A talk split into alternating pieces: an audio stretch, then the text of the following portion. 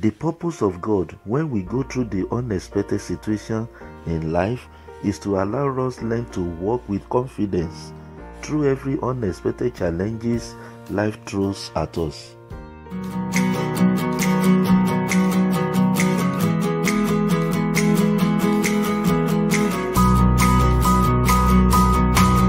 Welcome to my channel. I'm Rinde Gbenro.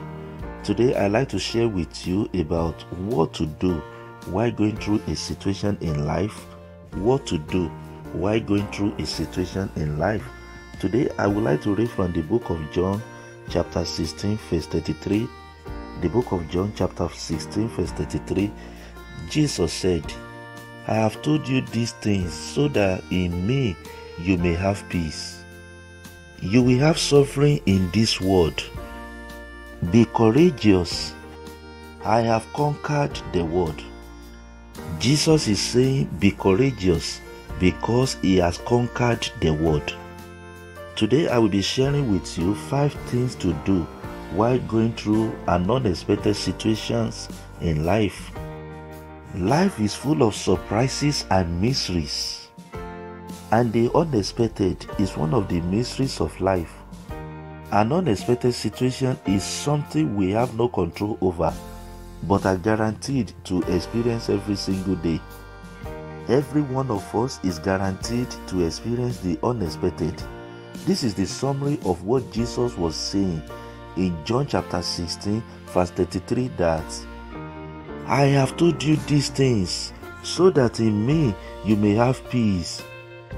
You will have suffering in this world. Be courageous.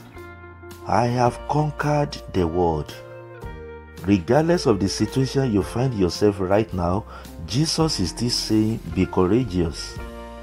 He is still saying, Be courageous in that unexpected situation that you are going through.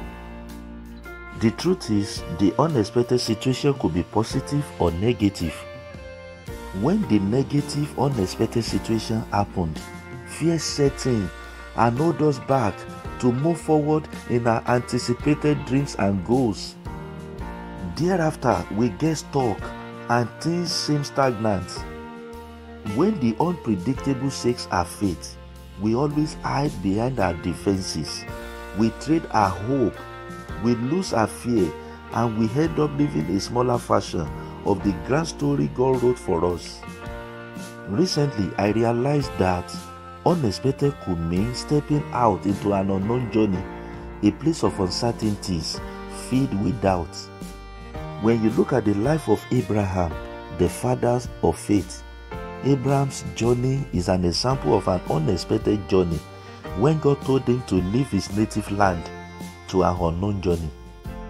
You see, the purpose of God when we go through the unexpected is to allow us to learn to walk with confidence through every unexpected challenges that life throws at us and to also be a powerful testimony and encouragement to people who will later go through similar experiences. But most importantly, we can develop a more intimate relationship with God in every unexpected situation. Now, let me begin to share with you five things you can do while going through an unexpected situation in life. Five things you can do. Number one, you've got to feed your faith and starve your fears. Fear is paralyzing. Fear will keep you stuck. Fear will cause you to trust in something that is not real. You've got to feed your faith. Remember what the Bible says that the just shall live by faith. The just shall live by faith. Feed your faith with the word of God. Feed your faith in the place of prayer. You've got to feed your faith. Number two, put all the biblical principles into action by reading and believing the word of God. My friend, it is very important to read the word of God whenever you are going through an unexpected situation in life. Through the word of God, you will find strength, you will find comfort. Put all the biblical principles into action by reading and believing the word of God. Number three, listen to inspiring messages like you are doing right now. My friend, listen to messages that will draw you closer to God. Messages can strengthen your faith and can make you feel more in touch with God no matter the unexpected situation that you are going through. Listen to inspiring messages. Number four, be positive that all will be well. Life is full of choices. Choose to be positive and choose to stay positive regardless of the unexpected situation you are experiencing right now. Be positive that all will be well. Be positive that all will be well. Finally, number five, be mindful of friends that you share your situations with because some will drain your faith by their negative words and unbelief. Be mindful of those you share your situations with. That is why it is good to have friends who will motivate you during hard times, especially those who are truthful and genuinely have a deep relationship with God.